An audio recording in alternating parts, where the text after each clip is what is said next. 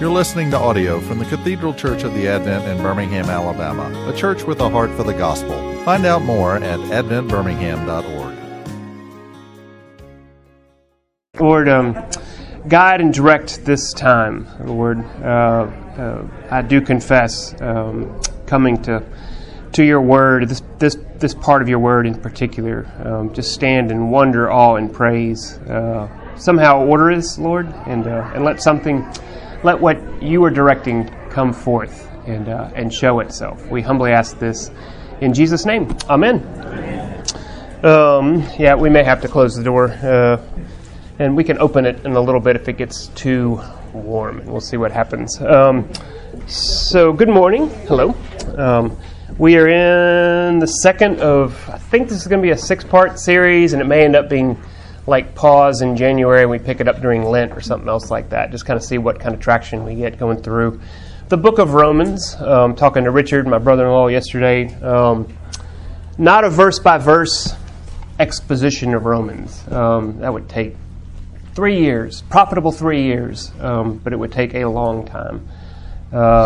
Which is why I don't really know what I'm about to say, because just trying to take larger chunks of Scripture, larger passages and portions of the Book of Romans, and be true to the text, but see what effect the Word is having on us as it washes over us, as it comes to us, like the room last week in a prediction, as the room will become warm today. We realize almost in arrears, looking backwards, as it were. We're going to talk about time today, think about timelines.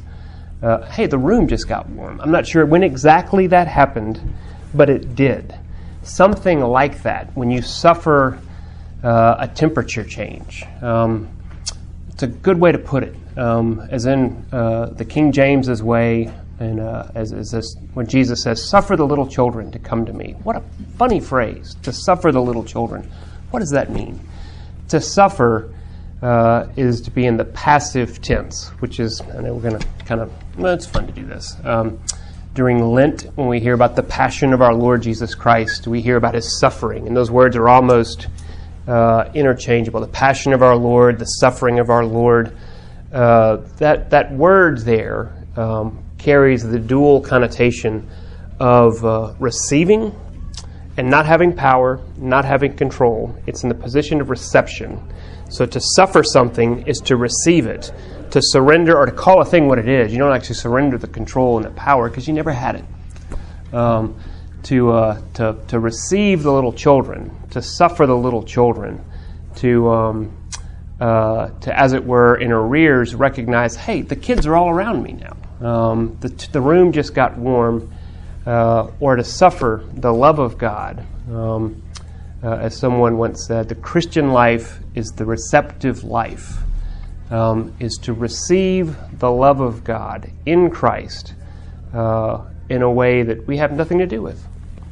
It simply comes to us. And at some point, you may shake your head and say, wait a minute, what just happened? The room got warm, and I have been loved by God in Christ, known and demonstrated to me through his cross, his death for me. And when you see that, it can change you.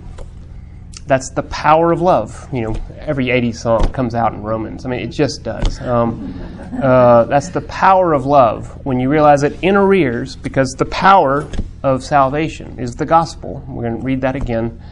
What Paul's summary statement as he comes forth in Romans. What is the gospel? It is the very power of God unto salvation for all who believe. What is it to believe? It's to suffer faith.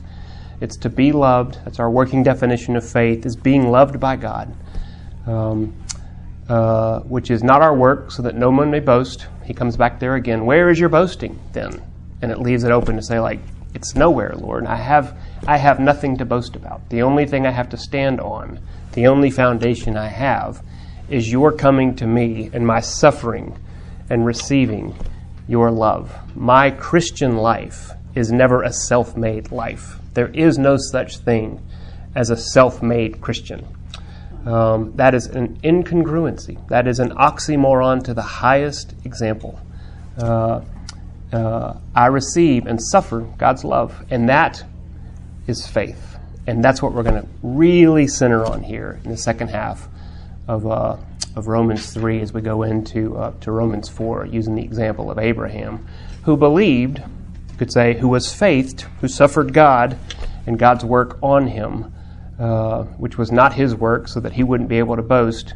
He believed, and it was counted to him. It was credited to him. It was accounted to him as righteousness, which is what we looked at last week. So that's where we're going. That's where I'm standing on the precipice, wondering what I'm going to talk about. But before we read, I thought we'd break this up a little bit.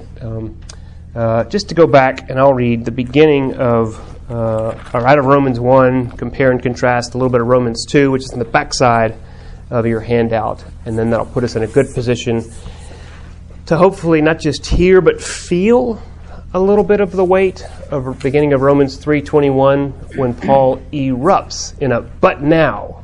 I really want to sort of let us, as dramatically as I can do it, for whatever that's worth, to let the Word do the work and to see what effect the Word is having on us. If we can be drawn to a place, even in a tiny amount, where we feel the weight of the shift of but now.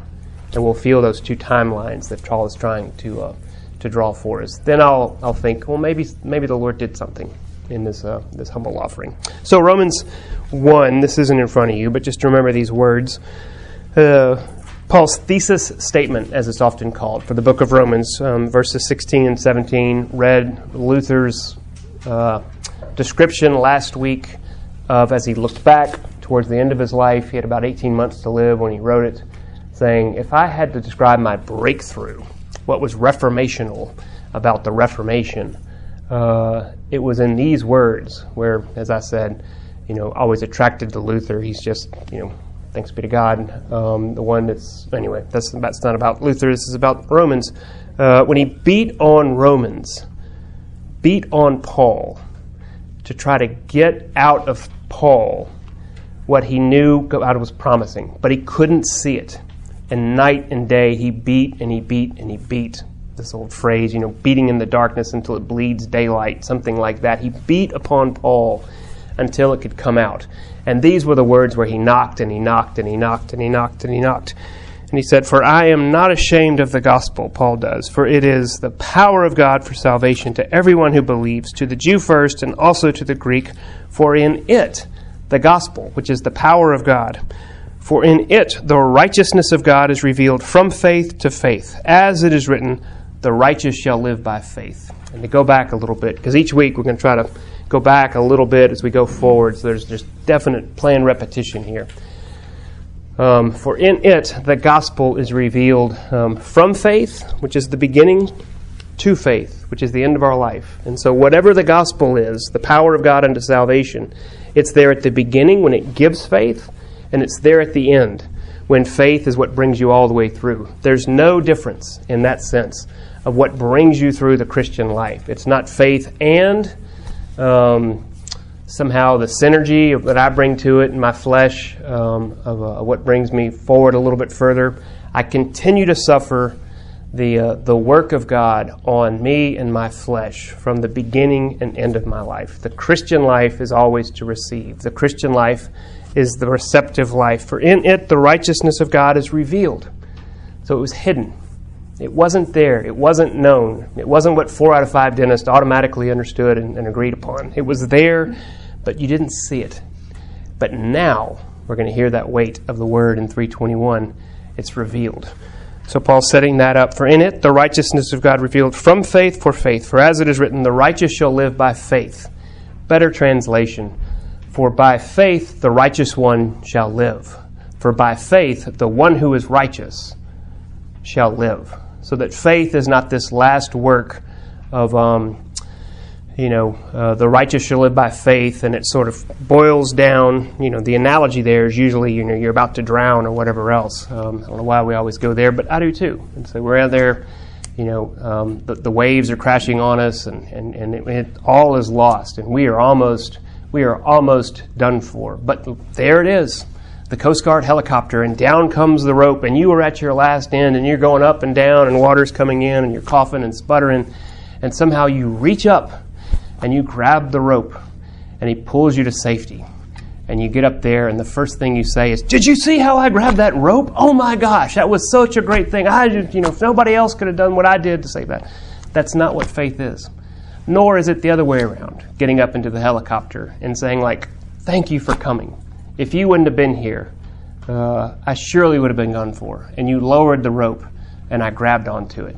And I knew it was all you, and I had just that little bit to do of making sure I grabbed the rope." Even that doesn't go far enough when you're talking about whatever this faith is. And that's what we got to do. We're really getting down to sort of the basics and a lot of vocabulary when you're in Romans, because there's, what is it to be righteous? What is faith? What is the righteousness of God? All these words that we're trying to find a new way to understand them. If faith isn't, wow, look what I did, or even you did it all, and I did just this little smidge to sort of pull myself into the raft or into the helicopter, then what is it? It's something much more like I was out there on the raft, the winds came, the rain beat down, the waves crashed over me, and I was dead. All the way 20,000 leagues under the sea, and I was a goner. I have no memory of it, because what does a dead man have? No memory, no volition, no potency, no agency, nothing. Dead man can't do anything. Can't lift him out. Maybe he can float on the sea. He has no control there. And then something happens where now, like it did at the very beginning when I was made from dust, the lips of God clasps onto my lips, and the breath of God blows in. And now, like in Ezekiel, bone to bone, and flesh upon flesh, there I am, a new creature, not born from flesh, not born from the will of man, but simply by God. That is suffering God's work, a resurrection work, not even a rescue, a resurrection. So something like that is what Paul wants to emphasize. And for the rest of the book, the argument will be, he'll want to sort of go down corners and say, well, what about in this situation? And he's going to close that door. What about in this situation? He's going to close that door. What about in this situation? He's going to close that door. That's what he's laying out here in the first two verses, in those two verses in Romans 1:16 and 17. So then we looked at that, and we went to chapter 2 last week, and if you're reading along at home, which I certainly encourage you to do, because like I said, we're going to be looking at larger passages and really kind of getting a theology from Romans more than an exposition of Romans. But I hope you go back and beat on the words like Luther did and say, I get a glimpse of what Gil's talking about, but, show me, Lord, do that. Go back with your cup of coffee and bang on Paul like Luther did, and see what happens. What an amazing thing that might be.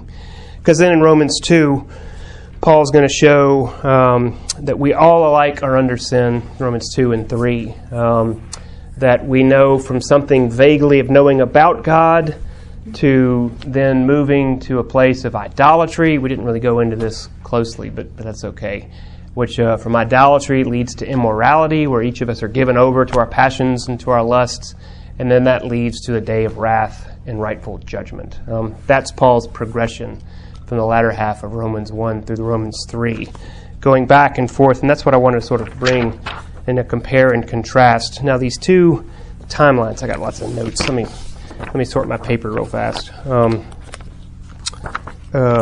Contrasting Romans 2 and an ordinary righteousness. We looked at that with a guy named Stephen Westerholm last week, where we just ask, what is it to be righteous? Remember, righteous and justice have the same; those are the same words in English that we often will translate from the words that are there in the Greek and later translate into the Latin.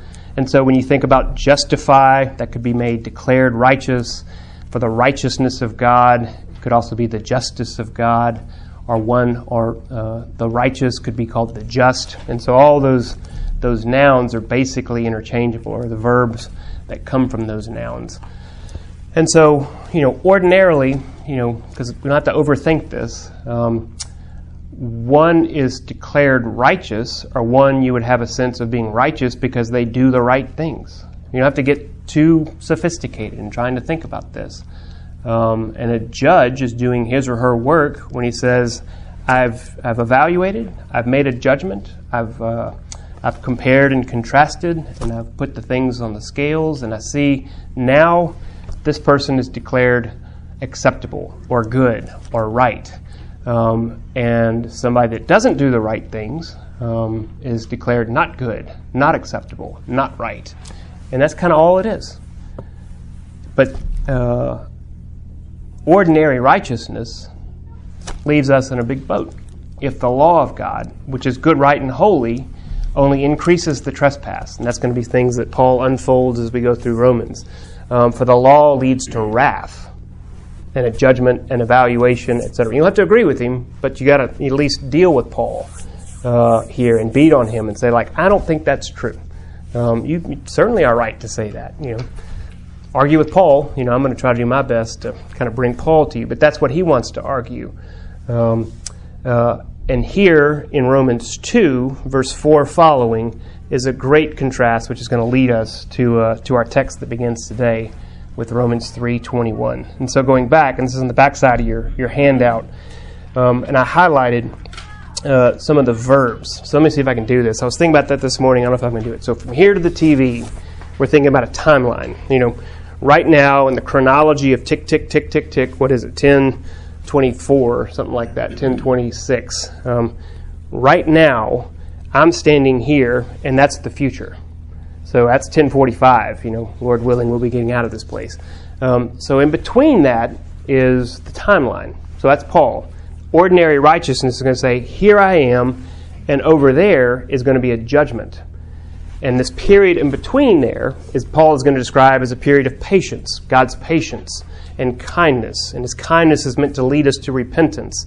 But meanwhile, as we're going through there and doing as we're given over to our lusts and passions and doing the wrong thing, because that's what unrighteousness is knowing what you're supposed to do and not doing it, or not knowing what you're supposed to do and doing it anyway. Whatever it is, it doesn't matter. You know, ignorance is not an excuse. If you do the unrighteous, if you act unrighteously, you will be declared unrighteous, and you are storing up wrath. This is going to be Paul's language. So let's read what he says in Romans 2. Or do you presume on the riches of his kindness and forbearance and patience, not knowing that God's kindness is meant to lead you to repentance? So in this period of kindness, God is, in Romans, ordinary righteousness, as Paul is describing it here, is intended to be, pay attention. What are you doing? Stop it. What are you doing? Do you not see that God is knocking at your door and trying to turn you to him? This is his kindness and forbearance. He is not zapping you. He's forbearing, but you're storing up wrath. You know, that's what he's trying to lead here. But because of your hardened and penitent heart, so please listen to me. Your hardened and penitent heart is preventing God from doing what he wants to do. You are storing up wrath for yourself, and on the day of wrath, over there by the TV, when God's righteous judgment will be revealed, he will render to each one according to his works. Mark it, he will. And he's going to say here, you know, sort of a flow chart. If you do this, then good. If you do this, then bad. To those who by patience and well-doing seek for glory and honor and immorality, he will give eternal life. But for those who are self-seeking and do not obey the truth, but obey unrighteousness, there will be, future tense, over there by the TV, wrath and fury. There will be tribulation and distress for every human being who does evil, the Jew first and also the Greek. But there will be glory and honor and peace for everyone who does good, the Jew first and also the Greek. For God shows no partiality. For all who have sinned without the law will also perish, still future tense, without the law. And all who have sinned under the law will be judged, future tense. And then skipping down to 16. And on that day when, over there, according to my gospel, God judges the secrets of men by Christ Jesus. So that's in Romans 2. So it goes through Romans 3. It gets worse. He just draws the line tighter and tighter and tighter.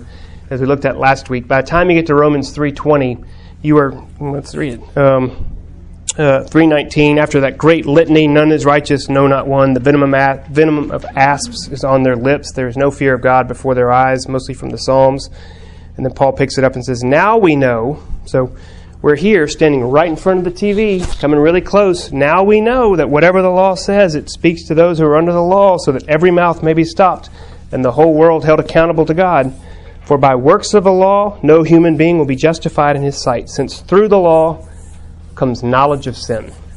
And so hopefully we are just drawn out and saying, what's the next word? Because a lot of us know this book pretty well. So Romans 12:1 will mean something to some of us, where at the end of a doxology in Romans 11, the next words out of Paul are, therefore, in view of God's mercy, count yourselves as living sacrifices, holy and pleasing. If it's something like that, where it says, therefore, in view of this, get busy, or therefore, because of all this, you're in a really bad way. It's going to just kill us. We need another word. Warming up a little bit, thinking about a Christmas class that we're going to do the Sunday before Christmas. W.H. Auden's fantastic little couplet, which I'll probably look at. Some of us who are in Israel, we followed this. We who must die, and that's what Romans 3:2 and 3 are pulling out, are the wages of sin, which the law has told us that's all we have, is death. Dead and dead and dead. Not grabbing the life raft or anything else like that. We are toast. We are on the bottom. See, again, it's an 80s movie. Everything is lost. Unless the next word is something else. Unless the next word can somehow be a righteousness from heaven, the language of 1:18. The righteousness from heaven, which will be revealed, which will be different. Not just in order, not just in category, but wholly other. Something that is absolutely not the same thing as it was. Forgot the way I wanted to just kind of at least touch on in every class. We'll see if this happens. The principle of extension, that we will take what is good and extend it to God and say, well, look, if human capacity to create things like that's beautiful or unbelievable. The Great Wall of China, or the wonders of architecture, Raphael's art, or anything else like that. Whatever is good that we can do must be just an approximation, like a shadow of the real thing. And if you extend that out, that must be what God is. Understand why we do that. I won't say it's wrong in every single sense, but be very careful when we want to extend what we know is good and try to put that out onto God. We're not very good evaluators. We will tend to call what is good bad and what is bad good, which is why usually around Easter, people rightfully will ask, why do we call Good Friday good? Isn't that a bad day? Same idea there. That no, we would call it, and certainly everybody standing there at the cross said, Jesus is having a really, really bad day. Handed over to be scourged, spit upon, and crucified, and dead, and buried. Not a good day. And yet we have come to call it Good Friday, because we don't call things what are good. The power of God, the power of human, is not an approximation of the power of God. The wisdom of men doesn't sort of give a foreshadow or a foretaste of how smart, how wise, how ordered God is.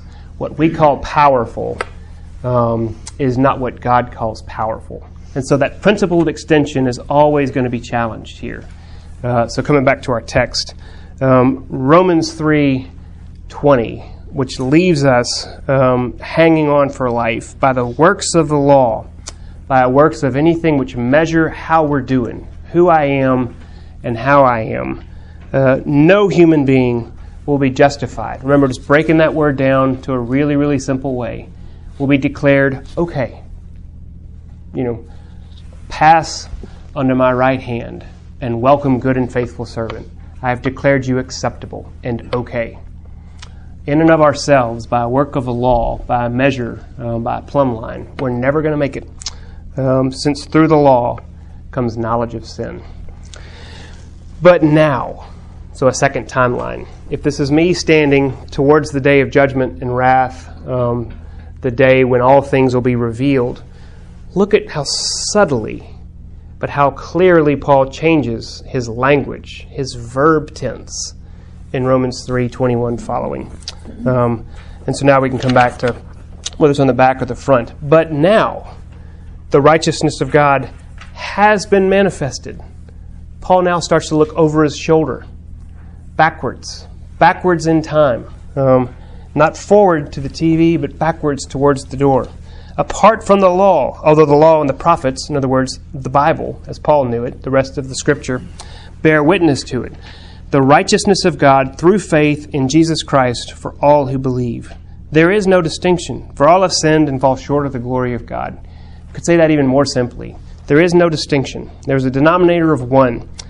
Everybody has sinned and lacked God's glory. That's all that means. Denominator of one. There's not, them and me, male and female, righteous and all have sinned and lack God's glory, and are justified by His grace as a gift through the redemption that is ours in Christ Jesus, whom God put forward as a propitiation by His blood. Let me hit pause and break that down. Remember what we're looking forward to here?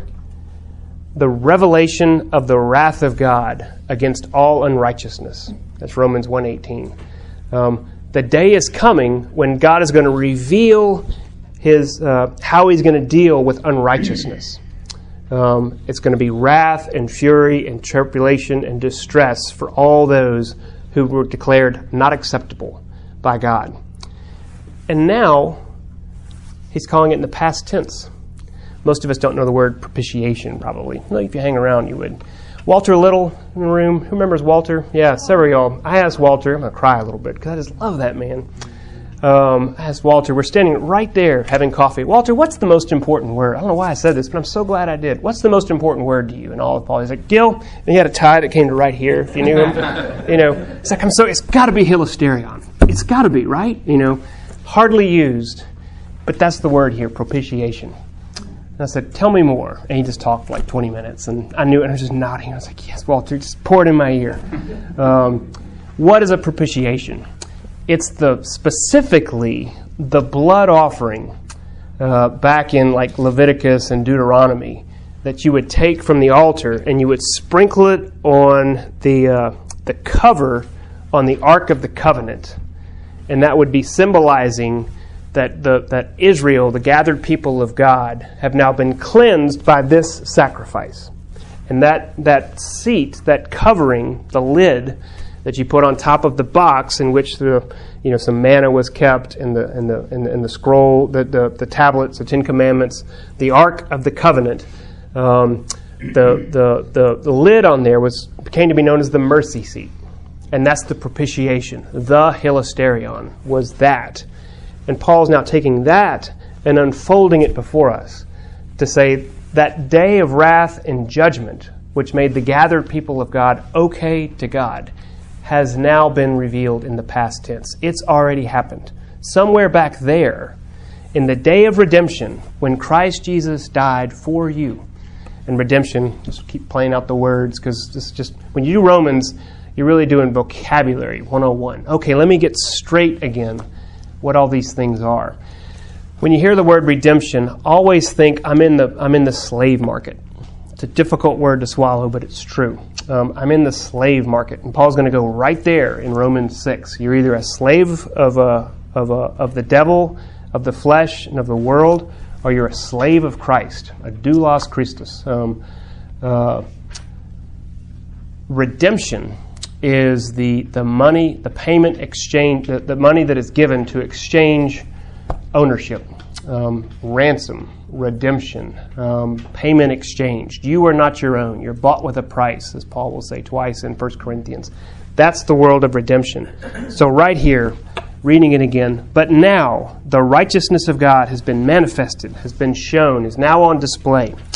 Past tense, right here into the present. Apart from the law, that external word, I went off, W.H. Auden, we who must die demand a miracle. That's Auden's Auden's Christmas oratorio. the law whose wages are death, we who must die, we have no choice. This is all we have in front of us. In our flesh, in our members, as Paul is going to call it, in our arms, in our legs, in our fingernails, in our hair, in our lungs, in our breath. All I have is death. We who must die, we demand a miracle. Because nothing else, nothing that is possible, he says, will save us. Here's the impossibility made flesh and come to dwell among us, full of grace and truth. The righteousness of God manifested apart from the law, although the law and the prophets bear witness to it. That's Genesis through Malachi. The righteousness of God through faith in Jesus Christ for all who believe. There is no distinction. All have sinned and lack the glory of God and are justified by His grace as a gift through the redemption that is in Christ Jesus, whom God put forward as a propitiation, the hilasterion, by His blood, to be received, suffered by faith. This was to show, to display God's righteousness, because in His divine forbearance, that was the word we heard in 2:6, I think it was. Remember, He's waiting this time of patience and kindness and forbearance. Now it's in past tense. Because that period of forbearance where God waited, He had passed over. And that's the full and complete action of God, where now all the sin that has been committed has now been passed over. Just like the angel of death in Exodus passes over the lintels where blood is placed upon. By the blood of the redeeming work of Christ, all of those sins, once fully and completely passed over, the sins that I have committed, I am committing, and I will commit, and not mine only, but the sins of the whole world. This is all Paul. Passed over former sins. It was to show, to display, to make known, to be manifest, the righteousness at the present time, so that He might be just and the justifier, the one who says, okay, acceptable. Come, welcome, and have a seat at my heavenly banquet, so that He might be the just and justifier of the one who has faith in Jesus. So let me hit pause. Tons there. Dense. Pulls in so much of the Old Testament with all the allusions. Comments, feedback, and we can see where we want to go from here as we knock on the door of Romans 4 and set us up for where we're going to go next week. Yeah, I wish Walter were here. He was in one of the photos there. And David, I'll let you talk. The crow is 4. And yep. He put the blood on the. Yep. Yep. So a propitiation, and it's not purely a Christian word. Paul takes it and holds it here. You could say, like in Joe versus the Volcano, that otherwise forgettable Meg Ryan movie. Propitiating the angry god of the island by taking a woman, a virgin, and throwing her into the volcano. That's a propitiation. Somebody who is for us that will appease the angry gods. So this is Greek mythology. It's Joe versus the volcano. It's what we all know, that if I do something wrong, somebody has to pay for it, whether that's me or somebody on my behalf. A propitiation, to propitiate, to appease reasonable wrath. Yes, there has been an infraction and a transgression. Something is not right. It is not good now after the apple has been ate. And so something has to be given. And that's what's given. It is a blood offering, the propitiation for our sins. And it's and people stop here and they say, time out. That's Christianity, is sort of appeasing the angry God, like throwing a virgin in the volcano? No, but yes. There's an element of that there. Of like God's wrath is real. The gospel pronounces it has been poured out. And it's now fully and completely, what's Cranmer's words that we hear every other Sunday in the communion service? The full, perfect sacrifice, oblation, and satisfaction, and not for my sins only, but for the sins of the whole world. Back there on the cross, and not ahead of us, waiting for the day of judgment. That's going to be unfolded completely. This is where I want to go next week.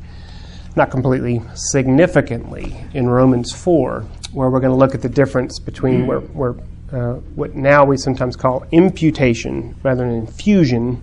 We're going to do a little bit of theology and kind of the history of theology, which is to say, is God's righteousness infused in us, like a blood infusion, where now it's like thrown into my veins, and the new blood, as it were, is now infused in me and is curing the old infection, as the Third Anarchals will call it. And now the original sin, that blood that was in me, in my flesh, is now, if there's an infused righteousness, I've got Christ's divinity, God's very nature, in my blood, in my members. Is that what we mean? Or is it something else? When Paul, and it's going to be something else, not to surprise anybody, when it's counted as, also called reckoned or accounted or worded is going to be the word, and I've taught on this many times. The Word was made flesh and dwells among us, Logos. When Christ is counted, it's as our righteousness. Christ is worded to us. It's going to be the past tense of a verb where the creative Word of God does something to us. And it doesn't just, like a fiction, say, I know who he is, but now I'm going to pretend he's somebody else. That's not it. It's going to be something else. So infusion versus imputation is where we're going next week. And I do want to say, it's not purely in the head, oh, that's fun for me. Pastorally makes all the difference in the world. And I'm going to try to set it up where why that matters. The two different words that come out of somebody's mouth when you have a need, when somebody you love has died, or you yourself are at the end of your rope. The difference between this and that, to my way of thinking, is the East from the West. Anything else? Anything else? You know propitiation, Dave. You know Walter Little very, very well. Anything else you'd unfold about propitiation? Deuteronomy 32 and Genesis 11. With that, I'll pray.